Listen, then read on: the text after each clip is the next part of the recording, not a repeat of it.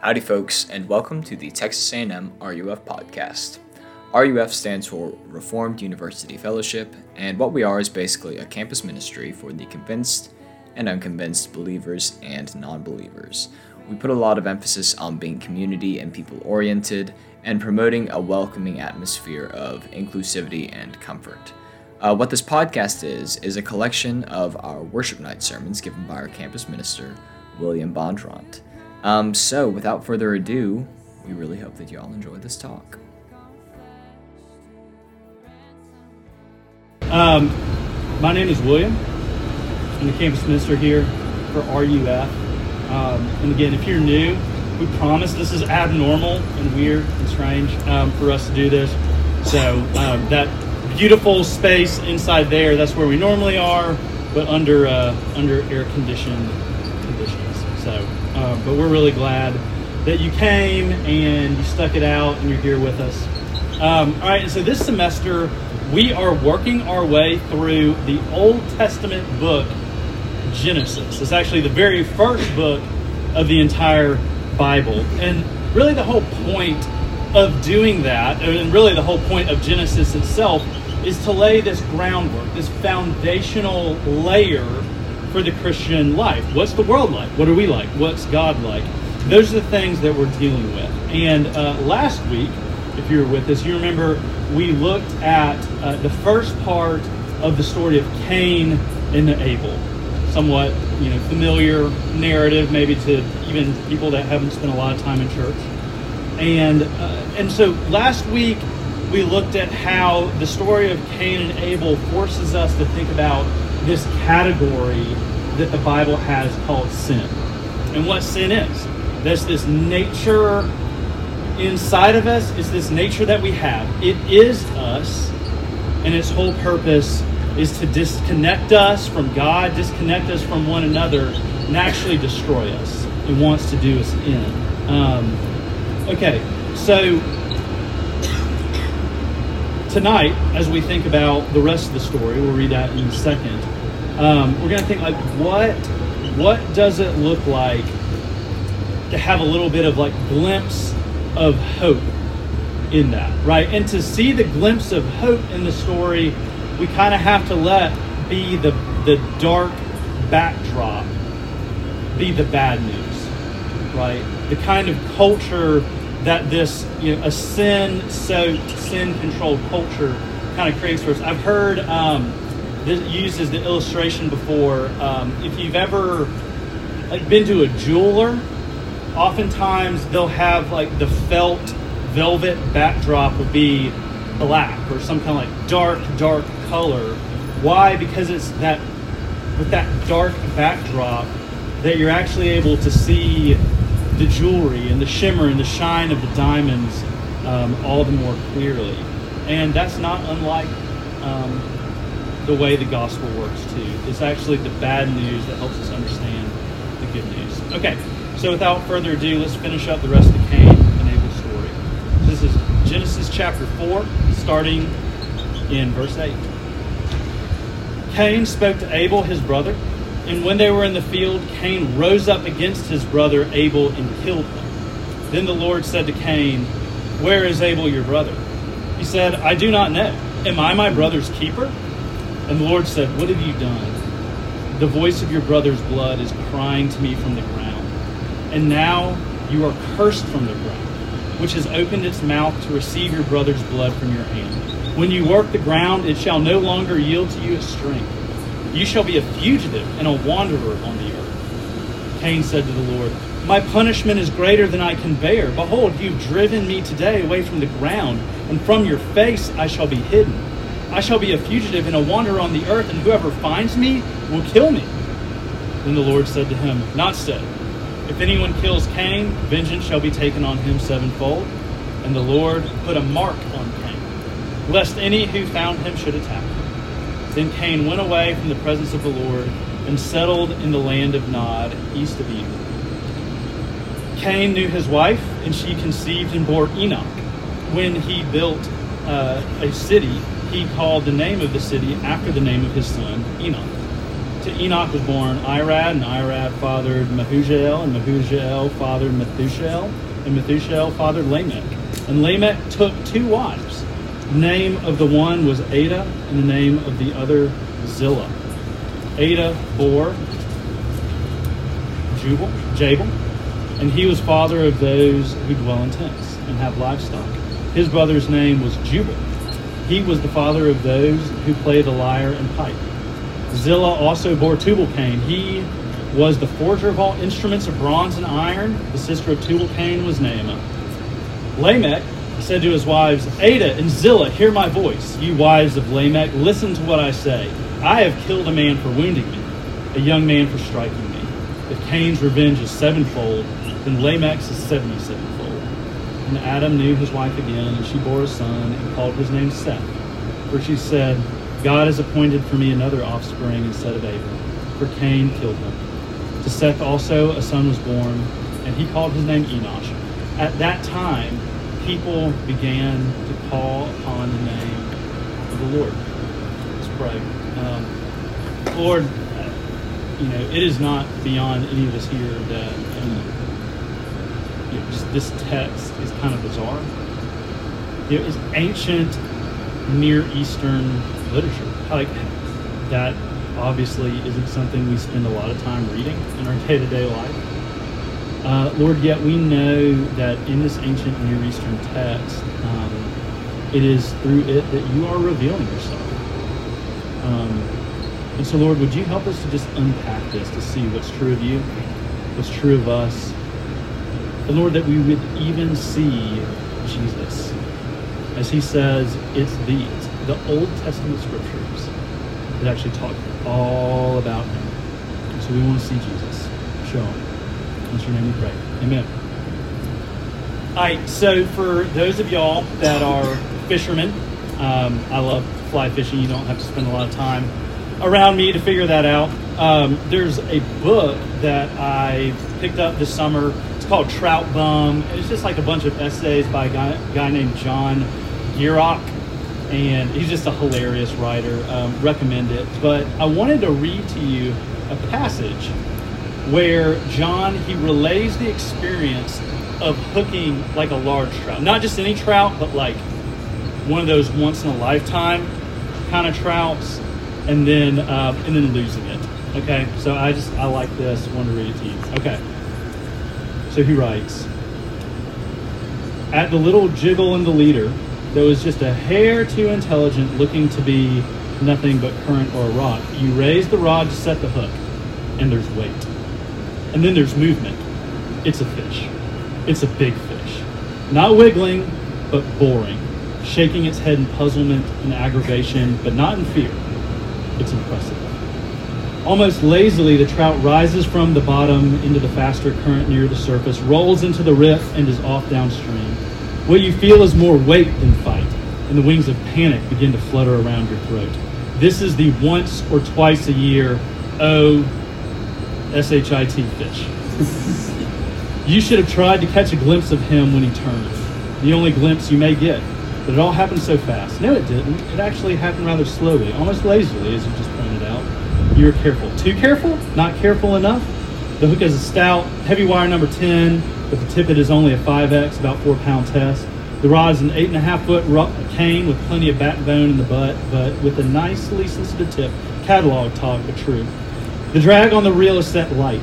The line is leaving it smoothly. You drop the rod to half mast, give the fish his head, and are in fact doing everything right. It's hopeless. The trout is far downstream now, on the far side of the riff and the plunge, but the local topography makes it impossible for you to follow. The line is bellied, no longer pointing at the fish. At some point, you are struck by the knowledge that the trout, that enormous trout, is no longer attached to you, and all your expensive tackle, though you missed, uh, though you missed the exact moment of separation, it's off. You reel in to find that he did not throw the hook, but broke you off fairly against the weight of the river. You get a mental snapshot of your fly hanging in the hook jaw of a heavy, what, a rainbow? More likely a brown. You'll never know. Losing a fish like that is hard. Sure, you were going to release him anyway, but that's not the point. The plan was to be magnanimous in victory. You ask yourself, was it my fault? A typically analytical question. You can avoid it with poetry of it's just nice to be out fishing, variety, or you can soften it with the many levels of technical evasion. But there's finally only one answer. Of course it was your fault. Who else's fault would it be? Why do I read that? Because I'm a fly fishing nerd, yes. I read that because it's hilarious to me just how powerful a reality guilt is. Right? His whole language, like, is it my fault? Did I do something wrong? And then finally, like, just all the condemnation coming down of him, like, of course it's my fault. And like, we're sitting here just talking about recreational, for fun fly fishing. And you still can't get away from this deep sense that, like, I am wrong. Something is wrong. We are wrong. Um, and I want to submit to you the reality that you and I like can't even do fun stuff without experiencing some form of like guilt or I'm wrong or bad is because the reality is is that the human race, all of us, we are under the guilty verdict of God. but the just creator and ruler of the universe that actually, when we come into this world, our natural state is actually one of guilt. And I think that just plays itself out in every single realm of human life. Right? And see that baked in guilt, here's the problem with it it warps our hearts. It warped Cain's heart for sure. Right? He took the guilt he experienced before God and he let it sink its hooks into him and it dragged them into just more and more and more evil. And we see in our passage, Cain's descendants, they haul off and they create a culture of guilt. And it just keeps going from bad to worse to what, you know, I love to call it colloquially, just a total dumpster fire. And so here's my question this evening, and it's simple. What do you do with the guilt you feel? What do you do with the guilt you feel? All right, so I just want us to look at a few examples we have the pa- from the passage. What did they do with their guilt? Um, well, look, let's look at Cain first. So he understood that he was guilty. He felt condemned that God didn't have regard for his like self-righteous offering that he gave. And so he felt the guilt of that, and he responded by becoming furious, lashing out, hurting those around him. Um, so this is what I like to call like that that anarchy reaction to guilt, like the some people just want to watch the world burn version of guilt. Um, and uh, there's actually so from church history, there is a African church father goes by the name of Augustine of Hippo, and he wrote a book called The Confessions. Highly recommend it. Um, awesome book. Kind of one of the greatest pieces of Christian literature um, still to this day. But in it, he talks about before he was a Christian, um, he and a bunch of his friends went and stole uh, some fruit out of a fruit tree. And I love how he writes about it. So I'll just read to you uh, this and explain it a second. he says, Such was my heart, O God, such was my heart. You had pity on it when it was at the bottom of the abyss. Now let my heart tell you what it was seeking there, in that I became evil for no reason. I had no motive for my wickedness except wickedness itself. It was foul and I loved it. I loved the self destruction. I loved my fall, not the object for which I had fallen, but my fall itself. My depraved soul leaped down from your firmament to ruin. I was seeking not to gain anything by shameful means, but shame for its own sake. So, in other words, saying, like, why did me and my friends steal the apples? Were we hungry? No. Like, did we not have fruit of our own? No, we had plenty. Right? He just like jumped headlong because he's like, I, like, I just already feel that something is wrong on the inside of me. And I just kind of want to lean into that for that thing's sake. Right? Is that what you do with your guilt? Do you feel it and go like, I don't like the way this feels on the inside. It feels bad, So now I want to make other people feel bad too. And so I'll use my words, maybe to cut them down. Maybe to their face, maybe more likely behind their back. Right? And there's like, you know, a lot more worse things um, than than murder, right? But like, right, that's exactly what Cain did. He took his guilt, he took his shame, and he just unloaded it and aimed it right at his brother. But look, maybe for you, maybe it's not physical violence you inflict. Maybe you just like relationally exclude people. Um, maybe you withhold yourself, your friendship, your presence, and you do that in a way to hurt and to alienate people. Okay, but why why is that kind of behavior? Why is it actually poison for you? Um, look, what was Cain's first realization that he makes after killing his brother and after God confronts him? He goes, "Wait, hold on, God. Like, if you send me out of your presence, like, I kind of let that anarchy, do whatever you want to do thing out of Pandora's box. So if I'm not around you and I'm not around your protection, what's going to keep somebody from doing to me what I just did to my brother? And the answer the text gives is, well, God basically made a declaration, hey, everybody, don't do it.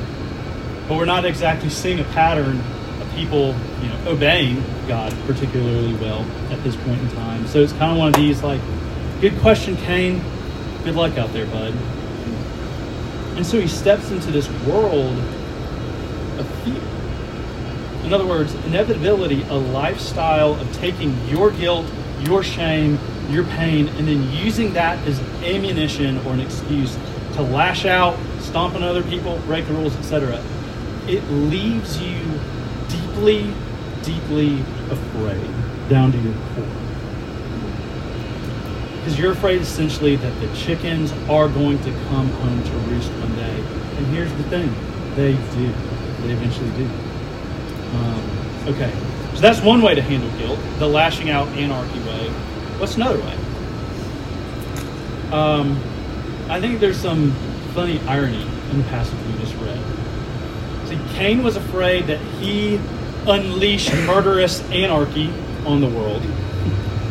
But what his descendants ended up doing was actually way worse than anarchy. Instead of anarchy, they built a society. They built a culture. They build a culture with rules and laws and norms and structures, and they enforce certain ideals with this society, this city they built, right? But again, they did so from a place of guilt. They did so from a stance of alienation from God. Right? So they're just taking their own hands, like, I feel guilty, I feel condemnation, I know I'm not right with the God of the universe. So let me try to tamp that feeling down by doing stuff. Right? By just like picking some stuff to do, picking some norms to have, and I'm just going to call it good. And we're just all going to go do that stuff we're calling good so that we don't have to feel so guilty anymore. But of course, at the end of the day, it just ends up being like a more sophisticated brutality than Cain himself came up with. Um, look, like so Lamech, he has this braggadocious speech, and we can gather a few things from it uh, pretty quickly. so one thing is we definitely get the sense that this society they had was not a very fun place to be a woman, right? Um, was not not sound like particularly empowering environment. Um, it was a society built to maximize the experience of some at the expense of the rest. And then look, this this speech slash song. Some people call this the song of Lamech. Um, it reveals that Lamech has taken lawmaking, like he makes laws, and he's taken them into his own.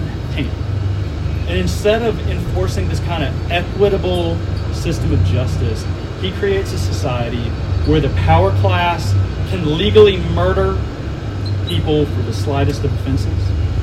Right? Lamech, he's saying here in his speech, like, hear this. Hey, Here in Enoch, remember that was the name of the city. Here in Enoch, we are a law and order society. We don't mess around. You step out of line here, and you will have the full force of justice dropped on you. That's how we do things here. You insult somebody, boom, you dead. But of course, they'd lost any sense of an appropriate measure of justice. Why? Because that's just what happens when you build a society from a stance of guilt, from a place of guilt. Just warped hearts build warped societies. But here's the complicated thing about this, right? This was a deeply flawed and wicked society. And and there were a lot of objectively beautiful and good things that came out of it too, right? Why did I spend so much time reading all the whole passage? So I can show you, like, look, music, engineering, animal husbandry, metallurgy. Those are all things that people in the society did. And so there really are just things about this people and this life that they are living that we can point to, we can say is good. And look, if you ask the society, hey, what are y'all like? Are y'all good? Are y'all bad? They would just look you straight in the eyes and say, of course we're good. We're good. Law abiding people, rich culture, sciences, we're good. And they're guilty and their whole society is built out of that. Um, so this is a rather rather literary uh, illustrations I'm using today, but this one just man, it's fits. So Flannery O'Connor, she's one of my favorite authors of all time. Um, Southern writer uh, from rural Georgia, and uh, she has a story called Revelation. And I'll just give you the the background is uh, the story starts in a doctor's office, like kind of 1950s, and there's this Christian, really religious. I mean, you can almost kind of imagine the type, kind of like nose stuck in the air, better than everybody else, kind of Christian woman waiting in the doctor's office. And there's like a host of different characters and tropes sitting in there, and just the whole time she's like talking to different people, and you can kind of hear the commentary in her head talking about all the different people in the room, and so she's making kind of like the white trash people, and she's like talking about you know derogatorily about ethnic minorities in the room, and of course she's looking at the other like good civilized Southern people um, that are around her, kind of commiserating and making knowing looks about all these other people, but it keeps turning back to this um, college-aged girl, and they talk about like she's just like reading a book, and the more this woman talks, Mrs. Turpin, the more she talks, the angrier and angrier and angrier this college girl's face is starting to be. And then finally, Miss Turpin, she just like, again, makes some kind of real snide, snooty, but like still kind of trying to purport herself as the good, the good person in the room and then all of a sudden the book just said and like the book like the girl the college girl holding the textbook textbook just hurls across the room hits miss turpin in the face and the college girl in just like a rage she's like on top of her like choking her to death and like the room erupts and they pull the girl off of her and just as they're pulling this college girl um, off miss turpin she just yells at her go back to hell where you came from you old warthog Okay, so Miss Turpin, she works on a pig farm. And so, like, later that day, she's just like, she's still just hurt. Like, she's still just rattling around in her head. Like, how dare you, God? Like, God, how dare you let just this horrid little child call me a hog? And so she's literally standing there in front of the pig pen at her farm, and she's just like, in this verbal battle with God because she's going, I'm good. I'm objectively good. I never miss church. I'm always kind to people. I do all these things. Like, look at my goodness. And uh, I'll start reading from there. She says, Why me? She rumbled. It's no trash around here, black or white, that I haven't given to. and break my back to the bone every day working and do for the church. She appeared to be the right sized woman to command the arena before her. How am I a hog? she demanded. Exactly how am I like them? She jabbed the stream of water at the show. There was plenty of trash there. It didn't have to be me. If you like trash better, she's talking to God. If you like trash better, go get yourself some trash then, she railed. You could have made me trash. But trash is what you wanted. Why didn't you make me trash? She shook her fist with the hose in it, and a watery snake appeared momentarily in the air. I could quit working and take it easy and be filthy, she growled. Lounge about the sidewalks all day, drinking root beer, dip snuff, and spit into every puddle and have it all over my face. I could just be nasty. Keeps going. Until the sun slipped finally behind the tree line. Mrs. Turpin remained there with her gaze bent to them as if she were absorbing some abysmal life giving knowledge. At last she lifted her head. There was only a purple streak in the sky cutting through a field of crimson and leading like an extension of the highway into the descending dusk. She raised her hands from the side of the pen in a gesture, hieratic and profound. A visionary light settled in her eyes. She saw the streak as a vast swinging bridge extending upward from the earth to a field of living fire. Upon it, a vast horde of souls were rumbling toward heaven. There were whole companies of white trash, clean for the first time in their lives, and bands of black people in white robes, and battalions of freaks and lunatics shouting and clapping and leaping like frogs. And bringing up the end of the procession was a tribe of people whom she recognized at once as those who, like herself and Claude, had always had a little of everything and a God given wit to use it right. She leaned forward to observe them closer. They were marching behind the others with great dignity, accountable as they had always been for good order and common sense and respectable behavior.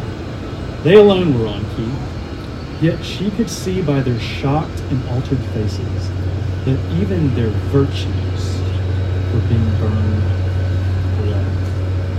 I love that. Hope y'all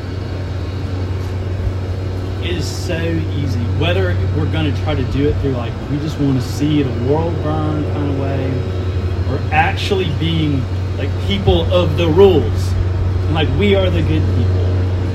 That either way, that can be only coming from a place of guilt, of acting on our guilt. Um, you know, it's interesting to me that at the end of our story in Genesis, that it that it ends all of a sudden like all this like man the dumpster fire of a of a society, all the wickedness of it, that it ends with a contingency of people that actually do the right thing with their guilt. Right? That they take it before God Himself. Right? They call upon the Lord. What are they calling upon the Lord for? They're calling upon the Lord to have a different word spoken over them other than guilty. Uh, Hebrews chapter 12, 24 says this. It says, And to Jesus, the mediator of a new covenant, and to the sprinkled blood, this speaks a better word than the blood of Abel. Right, do you know that the blood of Jesus speaks a better word over you then guilty. It says clean. It says beloved. It says son. It says precious. It says not guilty. Hey, y'all, like, what if we lived out of that? Like, what if we could just like step outside of the realm of like, I have to prove myself, or if I'm not the funniest person in the room right now, if I'm not the smartest person in the room, I'm not the most attractive person in the room, and I feel like something is foundationally wrong right like, what if we could step away from that, leave that in the dust, and like just be able to look across the room at each other and be okay? And to know that we're okay. Not because there's like objectively, like, because I became smarter or because I became the most good looking person in the room, but because of the good word that Jesus' blood us. Hey, what if we just lived out of that? Let's hear that invitation. Let's pray. Lord, Um, we just thank you that we don't have to build a culture or our lives or a society out of guilt. And at the same time, we live we live, look, we live on a college campus, and there are just all kinds of behaviors that are obviously bad, all kinds of behaviors that seem pretty good, that seem like they have all the right motives connected to them, and yet the heart that underlies it is one of just deep, deep, deep insecurity. And those kinds of hearts hurt people. And Lord, those kinds of hearts are in this room. So, Lord, would you help us bring our guilt that we feel to the right place? To to your throne of grace, where we, where everybody else can find forgiveness, unforgiveness, unforgiveness, can find dignity and honor bestowed, and we can take a deep breath. It can be okay that we're not okay. Lord, would you help us to know that it is okay that we're not okay?